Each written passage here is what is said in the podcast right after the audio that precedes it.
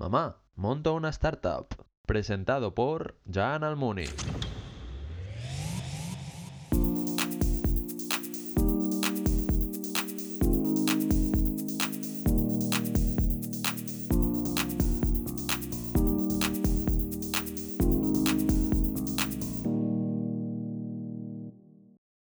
Buenas tardes y bienvenidos de nuevo a otro episodio de Mamá Monta una Startup.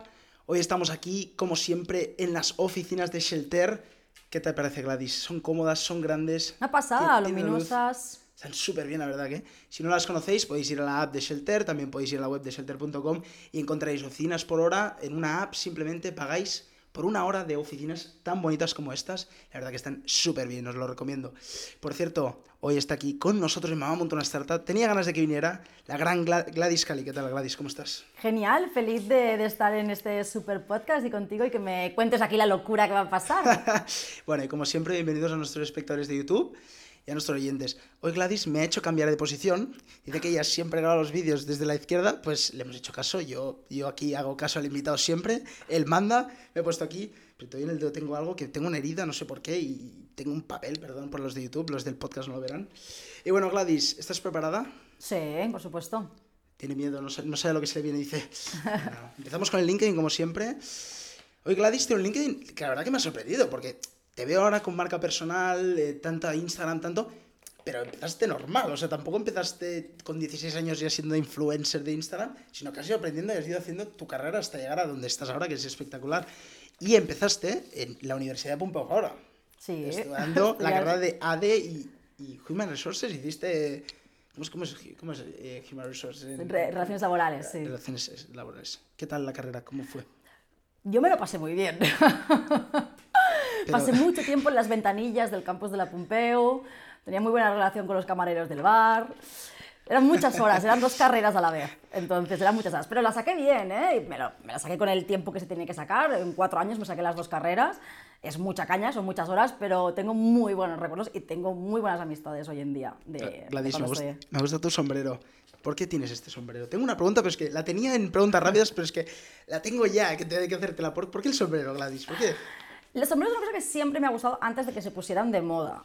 Entonces, lo que pasaba es que cuando yo antes trabajaba en el mundo de los eventos, eh, como organizando eventos, iba a muchos eventos con el sombrero. Entonces, cuando luego tienes que enviar el típico mail de follow-up, la gente no se acuerda de ti ni de coña. Entonces, yo escribía siempre, soy, ay, soy la chica del sombrero. Entonces, la gente podía relacionar mejor.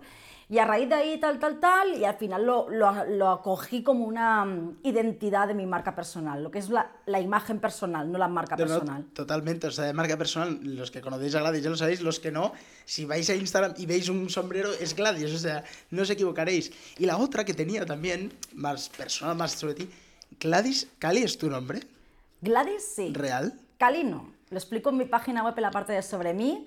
Cuando yo estoy viviendo en California, bueno, California se llama Cali, y entonces siempre me llamaban Cali, Cali, Cali y tal, y al final eh, decidí, como tengo un apellido bastante común, eh, decidí pues, ponerme Gladys Cali estratégicamente por posicionamiento. Por si buscas nombre Gladys Cali en YouTube, voy a, ahí en YouTube, en Google, voy a salir yo todas las primeras posiciones. Gladys mola un montón el nombre. Bueno, Gladys, eso es cosa de mis padres.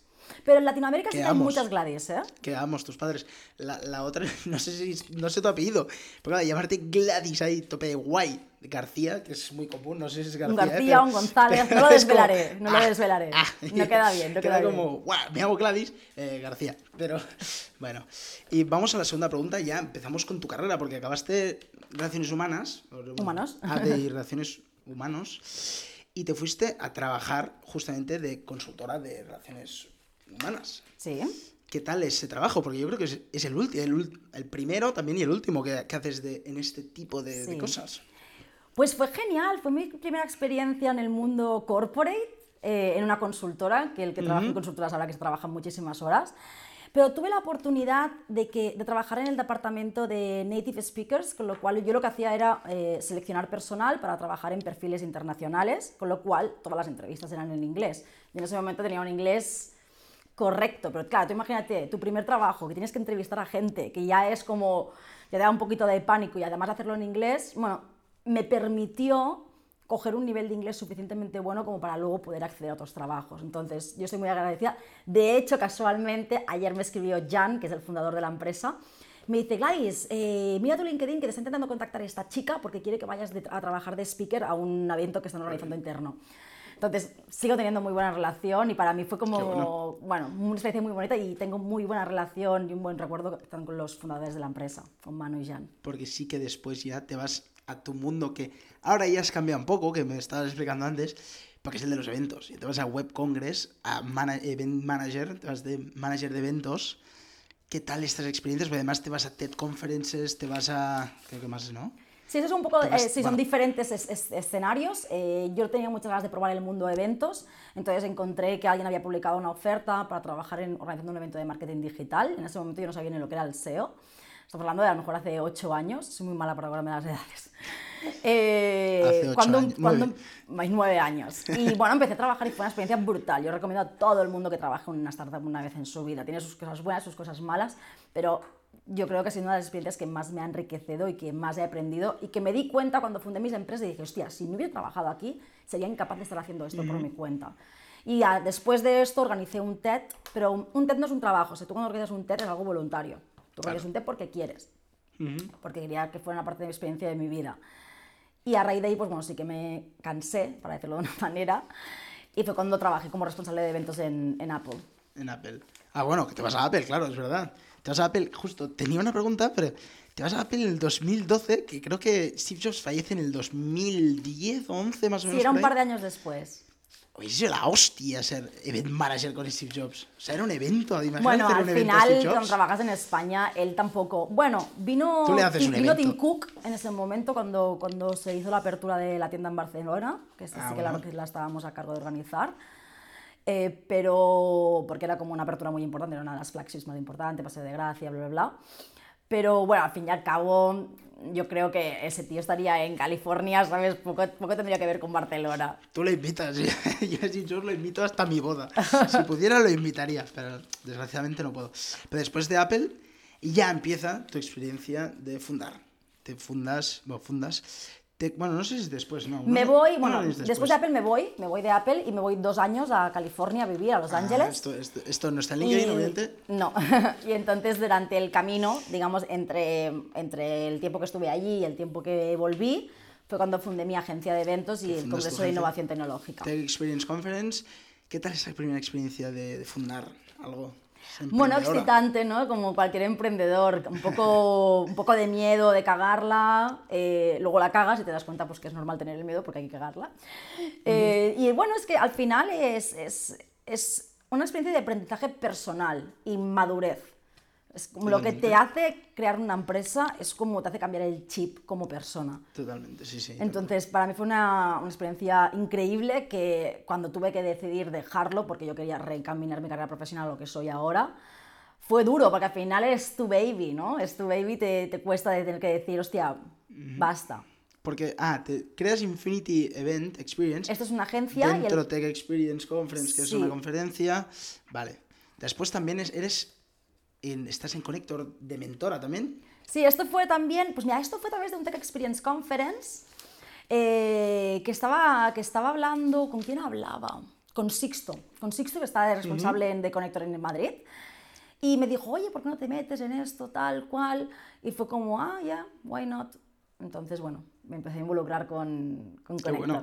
Y ya lo último, ya lo último que queda en LinkedIn es tu última experiencia, que, que me encanta porque en mi caso también pasa algo parecido, que, que chanamuni.com, pues, ¿qué es lo que estoy haciendo yo, no? Al final pones, eh, trabajo en Gladys Cali, que eres tú, Exacto. pero ¿qué es tu marca? ¿Qué es Gladys Cali? Haz un poco de promoción, ¿dónde te pueden encontrar? ¿Qué, pueden, qué les ofreces a la gente? ¿Y qué es Gladys Cali al final? ¿Qué es Gladys? Bueno, Gladys Cali es una página web. GladysCali.com es una página web de marca personal, de mi marca personal, donde doy a conocer cómo puedo ayudar a otros profesionales. En el caso de que seas un emprendedor, como pues un coach, un consultor, alguien que quiere ser speaker, alguien que quiere ser formador, he diseñado un método, el método WeInfluencer, en el que te ayudo a posicionar tu marca personal para que consigas clientes. Entonces, pues toda la estrategia de negocio, autoconocimiento, escoger el nicho, propuesta de valor, estrategia de email marketing, redes sociales, contenido. Te acompaño durante todo el proceso para que consigas los resultados lo antes posible y no cometas las mismas cagadas que cometí yo. Y por otro lado, pues si eres un profesional de recursos humanos, un CEO de una empresa y estás buscando un speaker para tu próximo evento, pues yo te puedo ayudar a hacer una conferencia motivacional enfocada a marca personal y comunicación. ¿Y dónde te pueden encontrar Gladys? GladysCali.com. yo siempre digo, pon Google. Tú pon Gladys en Google. Eh, si no, mi web, GladysCali.com, mi YouTube, GladysCali.com, Instagram, Gladys, eh, oh no, mentira, YouTube, GladysCali.com, no, eh, YouTube.com, bueno, Gladys Cali. Ya pondremos Instagram, por ahí Gladys Cali, es lo único que hay un underline entre Gladys y Cali. Eh, y ahora acabo de lanzar mi podcast también. Lanza un podcast, ¿verdad? Que lo íbamos a preguntar, pero bueno, ya lo decimos ahora. ¿Cómo se llama el podcast? El podcast de marca personal para emprendedores. ¿Hablas tú sola explicando temas de marca personal? No es, entrevistas, ¿no? Es una buena pregunta. De momento he hecho eh, solo dos entrevistas, una a Luis Monge, donde hablo sobre temas de cómo enviar emails posibles de enviar, eh, de, ignorar, perdón. Eh, ese podcast tengo que modificarlo, por cierto, porque ahí está, está cortado, hay un error. Entonces puedes ir al canal YouTube donde está la entrevista entera. Y luego también tengo una entrevista a Coba Díaz donde habla de temas de copywriting súper interesante. Y el resto de podcasts son, son, hablo yo, de momento son podcasts muy cortitos, de media horita, donde te hablo de, pues bueno, cómo encontrar tu pasión, eh, cómo superar días de mierda, cómo posicionar tu marca personal en LinkedIn, cómo posicionar tu marca personal en YouTube, cómo posicionar, mm, posicionar tu marca personal en Instagram. Voy, ahora estoy en modo testeo de contenido, a ver lo que os mola más y dependiendo de lo que os mole más, pues crearé más contenido de eso. Porque eso en YouTube es también los vídeos un poco por los que haces, ¿no? También de cómo crear tu marca, truquitos para Instagram, que le he visto alguno. Sí, ahora muy, muy especializada en Instagram porque, bueno, al final sois, sois, lo que más me pedís, ¿no? Todo lo que es el posicionamiento de marca en, en Instagram. Entonces estoy muy a saco creando contenido para, para, YouTube en esto, bueno, y para el curso nuevo que sacaré. No, muy interesante. Tengo una pregunta, te voy a empezamos ya que hemos acabado el LinkedIn. Hasta aquí el LinkedIn de Gladys. Largo, 12 minutos llevamos ya. Em, pero una pregunta que me han hecho por Instagram, porque ya hoy he preguntado qué, qué pregunta querían. Mario Brasesco, no sé si lo conoces, de encomienda, me ha preguntado por Instagram qué es la cosa, no era a ti, era una pregunta al próximo invitado, no sabían que eras tú, ahora lo saben. ¿Qué es la cosa que más te arrepientes de tu vida de que has hecho? ¿En Instagram? No, no, no. De cosa. ¿Qué has hecho? Ah, que más me arrepiento. Eh, ¿A nivel profesional? A nivel, o a lo, nivel... Que, quieras. no he especificado tanto. ¿Sabes, ¿Sabes lo que pasa? Que yo tengo una teoría que es una cosa que mi madre siempre me ha dicho. Arrepiéntete de lo que no has hecho y no de lo que has hecho. Esto va para YouTube después. Entonces, yo creo que no te tienes que arrepentir de nada. Tienes que procurar hacer las cosas de una manera correcta sin herir a nadie. Pero las cosas pasan por alguna razón y cuando pasan y hay unas consecuencias positivas o negativas, tienes que saber asumir un feedback, tienes que saber avanzar cuando, cuando ha sido una cosa que a lo mejor te, ha llevado como muy abajo. Y si pienso, hay muchas cosas que he hecho que digo, hostia, si lo hubiese hecho de la mañana no me hubiese pasado esto. Pero ahora, a día de hoy, pienso, me alegro que me haya pasado, porque me ha hecho reflexionar y me ha hecho convertirme a lo mejor en otra persona o me ha hecho que nunca me vuelva a equivocar en esto. Claro, totalmente. No, no, yo lo de arrepentir también siempre pensando, digo, ostras, podía haber no... Y al final dices, no me arrepiento, lo hubiese hecho igual, porque la cagada está ahí y he aprendido. O sea, soy quien soy por la cagada que hice, si no, no sería, ¿no? Eso está muy bien. Eh, la primera pregunta que tengo, que me, me ahora aquí, ¿qué es un influencer para ti? Mira, me encanta que me hagas esta pregunta porque la hablaba con Jordi hoy eh, yo tengo la palabra de mi comunidad que se llaman influencers, ¿no? Es una palabra que yo estaba buscando hacía tiempo para mi comunidad.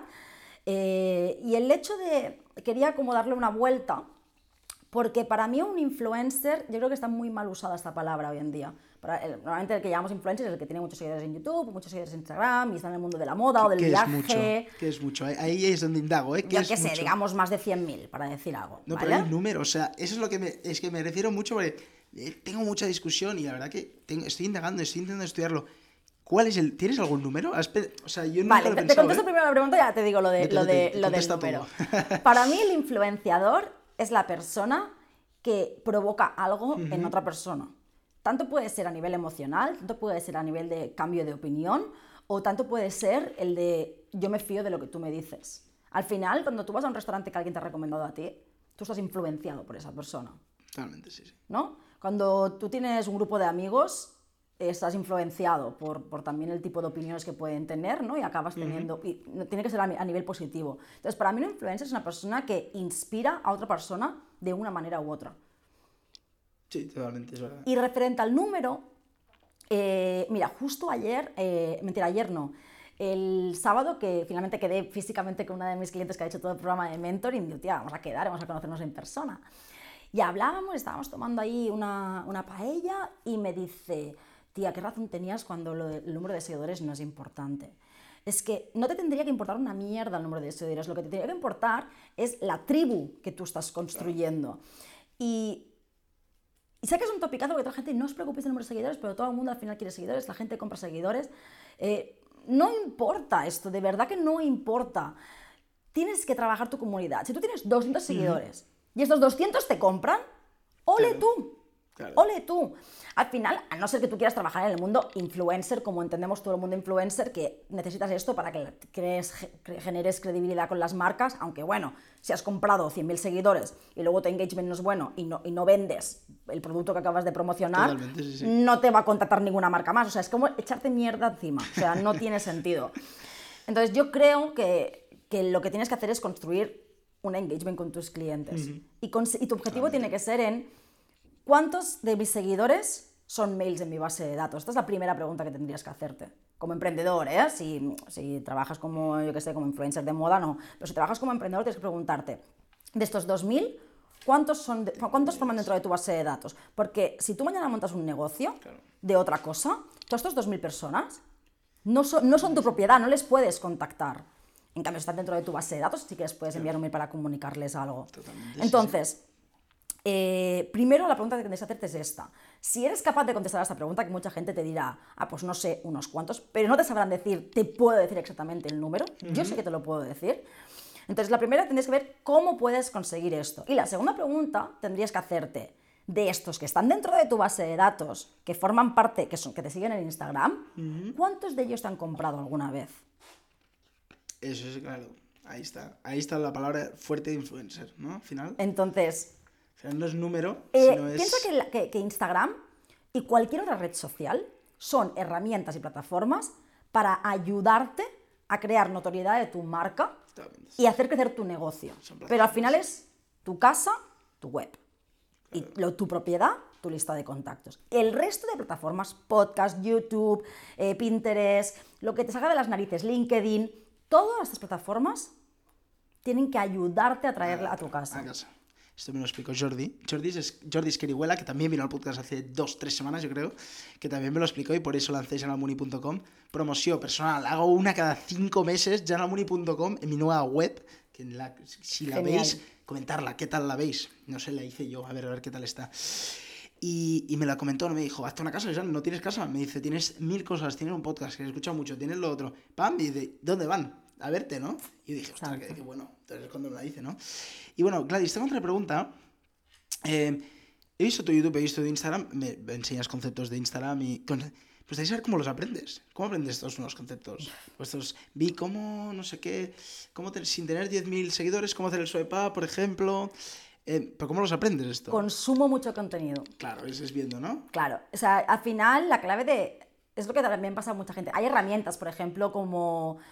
Hay herramientas para saber qué publicar cuando no sabes, como por ejemplo answerthepublic.com, tú pones una palabra clave y te dice lo que la gente está buscando, o Keywords Everywhere, o la extensión de Google Chrome, la instalas y te dice qué palabras están buscando. Entonces esto te ayuda a entender un poquito qué es lo que se está buscando en las redes sociales y en Google.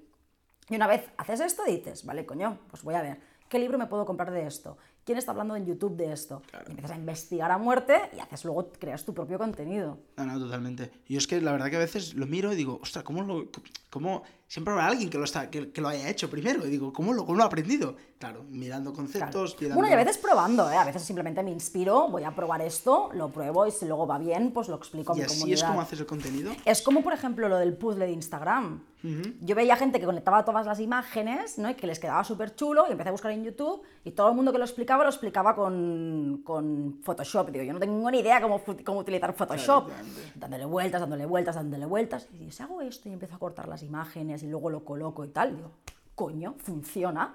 Entonces creé un vídeo tutorial que tiene un montón de visitas, que mucha gente me ha llegado a Instagram diciéndome, no te puedes imaginar el tiempo que llevaba buscando cómo crear un puzzle con las imágenes de Instagram y lo he conseguido a través del vídeo. Digo, es que si a mí me costó un montón pensarlo, digo, si yo lo estoy buscando, Claro. Deben haber tantas personas que lo están buscando. Ostras, pues sé un poco lista. Comparte este contenido gratis, generas notoriedad de Claro. marca, la gente te conoce y empiezas a crecer tu comunidad. Totalmente. Eh, Gladys, tengo una pregunta que hago a muchos, porque yo digo siempre que voy a hacer un estudio, porque lo voy a hacer, ayer lo hablábamos, bueno, ayer hice una entrevista con el invitado de antes, que ya veréis quién es, el Jordi, de Codet. Em, tengo un, un estudio que nadie ha querido ser emprendedor de pequeño, nadie ha querido ser algo, creo que un invitado o dos me han dicho algo que he dicho, ojo, que me- uno me dijo, creo que me dijo paleta o algo así, dije, ostras, creo que fue Arnau, dijo paleta, digo, ostras, qué raro. Pues nadie me ha dicho algo que se salga del guion. Tú, Gladys, ¿qué querías ser de pequeña? Investigadora privada. Aquí se sale un poco del guion. Es verdad, yo, pe- pero de pequeña a pequeña investigadora Me privada. molaba mucho, me llamaba mucho la atención. Yo que ser investigadora privada, sí. Me llamaba la atención eso. O sea, yo nunca he querido ser enfermera o estas cosas. A mí de bien pequeñita me molaba lo de la investigación privada. ¿Y hasta qué edad de- de- decidiste no, no perseguir este sueño? de Bueno, esto, esto era más un sueño de pequeña, cuando me hablas de pequeña, pequeña. Luego una época que quería ser contable, porque yo veía que se podía hacer mucho dinero eso. Pero luego pensé, guau, qué, qué aburrido es esto de ser contable. Digo, esto no va conmigo. Y ya está, no he tenido ninguna cosa así que diga, buah, quiero ser esto en mi vida. ¿No? No. Tú sí, has- go with the flow, has Sí. seguido el- Sí, sabía sí. que trabajar, luego cuando ya tenías cosas un poquito más claras, sabía que quería trabajar en el mundo de empresa, pero no... No, no, es que es mi, mi idea al final es que sí que los chavales en Estados Unidos ya se ha dado. Aquí no, aquí no se da a nadie. Yo creo que yo voy a un cole, que voy a dar charlas. ¿Quién quiere ser emprendedor? Y me dicen, uno, ¿qué es eso? Y dos, eh, ¿qué es? ¿O cómo se hace? No lo quiero ser, quiero ser Messi, ¿no? O Sí. quiero ser Rubius, ¿no? No me dicen nada más. Entonces digo, ostras, qué raro que no quieran ser esta gente que mola tanto como tú, como todos los invitados que han venido. Y dices, hostia, esta gente mola mucho. ¿Cómo es que la gente no quiere? No lo sé, porque aún, aún no hay esta comunidad, aún no hay esta... Bueno, a ver el concepto al final, ahora le llamamos emprendedor, pero esto es ser empresario de toda la vida, Sí. ¿no? O empre- emprender, a- al Yo final creo- es montar un negocio. eh, Sí, al final cambia un poco al nivel, yo siempre digo un poco el que es un modelo de negocio que tampoco se ha validado mucho. Al final lo de marca personal es ahora un poco tu, tu método, pero hace 50 años tampoco había tanta No, gente. no, de 50 no, ni 10. Ni Es que, a 10 ver, solamente. teniendo en cuenta de que se han generado está, ¿no? muchos, o sea, con la era digital, con el internet, eh, han entrado muchos trabajos que antes no existían. Claro. Pero es que tú antes, para montar un negocio, tú necesitabas mucha inversión. Claro, porque publicidad, tal, ahora con internet, montar un negocio está al alcance de cualquier persona a un coste Claro, cero. Coste cero monetario o casi cero. Entonces, claro, es, no deja de ser un concepto nuevo la sociedad. Yo tengo 31, cuando yo era pequeña no existía el Internet. Yo, Claro. cuando tuve el primer ordenador en casa, el MS2, cuando alguien eh, llamaba por teléfono, no con- con- comunicaba porque, porque yo estaba eh, hablando con el Messenger, ¿me entiendes? Entonces. Claro, eh, eh, es así. Yo he hecho trabajos con la enciclopedia Esparta. Yo he hecho trabajos para el colegio de esto. Entonces, claro, parece mentira, pero es que ha avanzado súper rápido. Entonces, las generaciones nuevas que vienen sí que es más sencillo que se, que se adhieran a esto. Pero los de nuestra edad no veíamos estas posibilidades, porque, Claro, no, porque no es existían. Porque no existían. Montar un negocio con nuestra edad, cuando, cuando pensar de montar un negocio cuando nosotros teníamos 15 años, era como decir, hay que ser millonario para hacer eso. Solo las personas ricas se pueden permitir montar un negocio. No, no, claro, eh, eh, un poco aquí es donde va lo de que es más innovar, un poco el emprendedor ahora es un poco más de innovar, buscar un nuevo modelo de negocio, cambiar un poco las cosas. Exacto. Y eso es el ser para mí diferente, ¿no? Un poco que nadie lo ha hecho, podamos hacerlo. Un poco por ahí, ¿no? Total. Eh, chavales, qué suerte hemos tenido. No sé lo que es la enciclopedia de Esparta. Yo utilizaba Wikipedia desde primer, de cuarto de primaria, que es donde materia de trabajos, el show antel y tal. Yo usaba Wikipedia yo tuve la suerte ya. Tengo 22, he tenido la suerte de tener Wikipedia ya conmigo. La verdad Pues que sí. no, no, no sé, yo creo que no sé si me ha ido mejor, porque era más fácil mi trabajo, pero a lo mejor me ha ido peor, porque también tampoco he usado, me he esforzado tanto para buscar la información. Yo decía, eh, fiordos, pum, Wikipedia, copiar, pegar, trabajo hecho, ¿no? A lo mejor me da peor. Ir a la biblioteca, a buscar libros, lo he hecho. recuperar trabajos de tus hermanos mayores, a ver qué podías encontrar allí. Y luego hubo la época, que no sé si mucha gente conocerá, cuando ya entró el internet, que era el rincón del vago. O sea, Ah, cuando sí. entró eso fue como, ¡Wow! Esto era increíble, era como la revolución de que alucinábamos todo con eso. Ahí estuve, ahí estuve. Ostras, Pero pues bueno, no hemos tirado de eso. Eh, voy a hacerte unas preguntas más picantes que quedan 5 minutos, llevamos 25. Em, la primera, me gustaría saber tu red social favorita. No la que, porque te iba a preguntar qué, por qué Instagram, ya me lo has contestado, porque es donde está más gente, obviamente ahora mismo. Pero ¿cuál es tu red social favorita? Es que sin duda es Instagram. Si tuviese que escoger una segunda, te diría que LinkedIn, porque llevo muchos años trabajándola y me siento muy cómoda y creo que hay muchísimas oportunidades que la gente no está explotando, aparte de que obviamente no es simplemente tener un currículum actualizado. Si trabajas bien en LinkedIn, hay oportunidades brutales de posicionamiento como profesional y de conseguir nuevas oportunidades eh, profesionales, laborales, clientes. Pero para mí la, para mí la primera ahora es, es Instagram, porque es la que más uso como creadora de contenido y la que más uso como consumidora De de contenido. Que bueno. La segunda tengo, ¿tienes algún mejor speaker de la historia que digas, este es mi speaker? Eh, no podría, a lo mejor no puedo decir que sea el mejor speaker, quizás sí, porque no se dedica a esto, pero sí que hay una conferencia que me llegó mucho a mí, que es la de Simon Sinek, la del Golden, eh, Golden Circle, Sí, sí, y una speaker que me gusta mucho, Mel Robbins, que es la escritora de The Five Seconds uh, Rule. Me suena el nombre, no me suena el libro. Y me gusta mucho la chica, en Instagram también, y me gustan mucho sus, sus conferencias. No, Simon Sinek sí. Bueno, es verdad que a lo mejor no es speaker, a lo mejor sí que tiene los vídeos Claro, y es tal. que él no es speaker, al final es empresario, le han hecho un par de charlas, pero Claro, Mel Robbins no, sí que es speaker. Robin sí. Y me gusta mucho. Yo tiro por Gary y, bueno, obviamente Steve, para mí Steve Jobs era Dios, era el mejor showman de la historia, pero, pero bueno, para mí Gary. Yo tiro Gary Vee, ¿lo Correcto. conoces Gary Vaynerchuk? Sí, Ahí, ahí tiro más yo por ahí. Tony Robbins también me gusta bastante, pero Gary, como Gary yo creo que no hay ni uno. Para mí es el mejor, pero de sobras. Y bueno, Gladys, te voy a hacer un minijuego. Te voy a hacer cuatro redes sociales, pero bueno, visto que, ya me has elegido una favorita, para, te a voy a ver cuál gana. Instagram o Twitter. Instagram, bueno, Twitter está muerto. Vale, esta ya, ya te has mojado aquí a saco. Eh, Facebook o YouTube. YouTube, el segundo buscador más importante del mundo, es que es de lógica. Vale, y ahora Instagram o YouTube. Instagram. Instagram mejor que YouTube. ¿Para consumir o para crear? Depende de tu objetivo. Mm, para consumir. Crear, para crear contenidos, YouTube. YouTube. Para todo lo que la gente busque en cómo hacer tal, YouTube. Para entretener y a la vez educar, Instagram. Yo YouTube. Yo YouTube Como, mm, como consumidora, ¿eh? Las dos son herramientas muy buenas, depende cuál sea tu objetivo. No, no, para mí YouTube, o sea, YouTube es, es mi día a día. Yo estoy... Pero es que tú eres centennial, entonces para ti es YouTube, es que es lógico. YouTube. Y bueno, tengo ya las últimas, vamos a hacer las últimas tres o cuatro preguntas. La primera, has vivido en bastantes ciudades, dos años en Los Ángeles. Los Ángeles, ¿no? ¿Era? Sí, ¿Cuál es tu ciudad favorita? Barcelona. Barcelona. Clarísimo. Pero no vives en Barcelona, me has dicho antes. Bueno, Barcelona provincia, Badalona. si tengo que decir alguna ciudad, sí, Barcelona Badalona. Vamos a hacer, vamos a hacer, vamos a hacer tierra, Badalona. Badalona, hombre, Badalona. Yo soy de San Badalona. Cugat, de San Cugat. Pero bueno, y cuando si Badalona. dijéramos San Cugat también diría Barcelona, ¿no? Lo que es Barcelona y provincia de Barcelona, Sí, las sí, posibilidades que te da una ciudad así, que tienes la Costa Brava al lado, que tienes la playa, que tienes la montaña, que tienes eh, festivales de música, que tienes un montón de temas culturales, que tienes eventos de, de 50.000 cosas, eh, una, una cultura de startup, el clima, la comida. Sí, ¿Y, te, y puedo Los decir San Ángeles no Cugat. esto? Fue una experiencia brutal, pero a largo plazo la calidad de vida es mucho mejor aquí. Los Ángeles es verdad, yo estuve. Es la ciudad donde puedes días. andar. El problema es eso, el problema es que claro, nosotros teníamos un coche, todo, uh, no, está muy bien las distancias porque ibas en el coche, pero después te bajas del coche y no hay nada, entonces es- eso es lo malo, aquí en Barcelona a lo mejor es que a lo mejor, mira, es que vemos desde aquí glorias, pero es que Plaza Cataluña está a un minuto de aquí. Al final, cuando vives en Los Ángeles, no te mueves de tu barrio. O sea, cuando vives en, en Venice, pues yo vivía en Venice y me movía como mucho en Santa Mónica y, y Marina del Rey y poca cosa más. Y luego ir a downtown era como la excursión.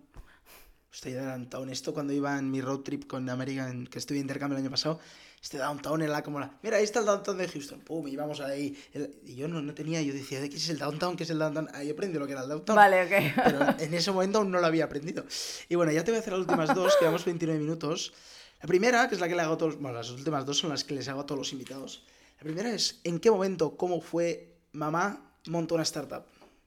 Mamá, me hago influencer, eh, influencer, monto esto. La primera... Es, que es, que es que yo a mi madre siempre le he tenido tantas, le, le tantas cosas. sea, mi madre siempre me dice, qué pesada eras de pequeña. Te levantabas a, primer- a, a medianoche y venías a la cama. Mamá, mamá, que tengo una idea. Y mi madre como, rollo, mañana, mañana me lo, pero te lo tengo que decir ahora porque si no se me va a olvidar. Em, pues no recuerdo muy bien cuándo fue. Recuerdo cuándo fue, cuando le dije que iba a dejar la agencia y el congreso, porque fue una decisión bastante complicada para mí, diciéndole, siento que tengo que hacer esto, ha sido una decisión muy complicada, pero siento que tengo que hacer este cambio porque ya no se trata de que si me va a ir bien o no me va a ir bien, se trata de que es el estilo de vida que yo quiero tener y que quiero construir, con lo cual necesito un cambio. Entonces, yo tengo la suerte de que te- mis padres son emprendedores también, entonces ellos siempre, siempre han sido de pequeños negocios. Entonces, ellos siempre me han dicho que luche por mis sueños, que para adelante, que tal. No ha sido el padre proteccionista, que yo entiendo que hay padres, en plan, pues que quieren lo seguro, ¿no? Pues lo seguro, mejor, pero mejor un trabajo, ¿no? Que no vayas Claro, tal, totalmente. cual. Y mis padres siempre han dicho, para adelante. Lo- Me dice, no te vas a caer bajo un puente. Haz las cosas de una manera inteligente, pero lo peor que te puede pasar es que tienes que volver a vivir con nosotros. pero lucha sí, por sí. tus sueños. Totalmente. Eh, tiene que venir a esta gente, padres proteccionistas, tiene que venir gente loca como nosotros a decirle, no, no, que también se puede, que te puedes ca- caer, ¿no?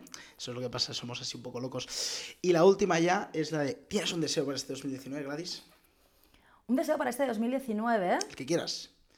Han dicho desde hambre hasta curar, o sea, de- curar el hambre o no que no haya hambre en el mundo, hasta salud, hasta han dicho de todo. Bueno, no quiero ser tan utópica.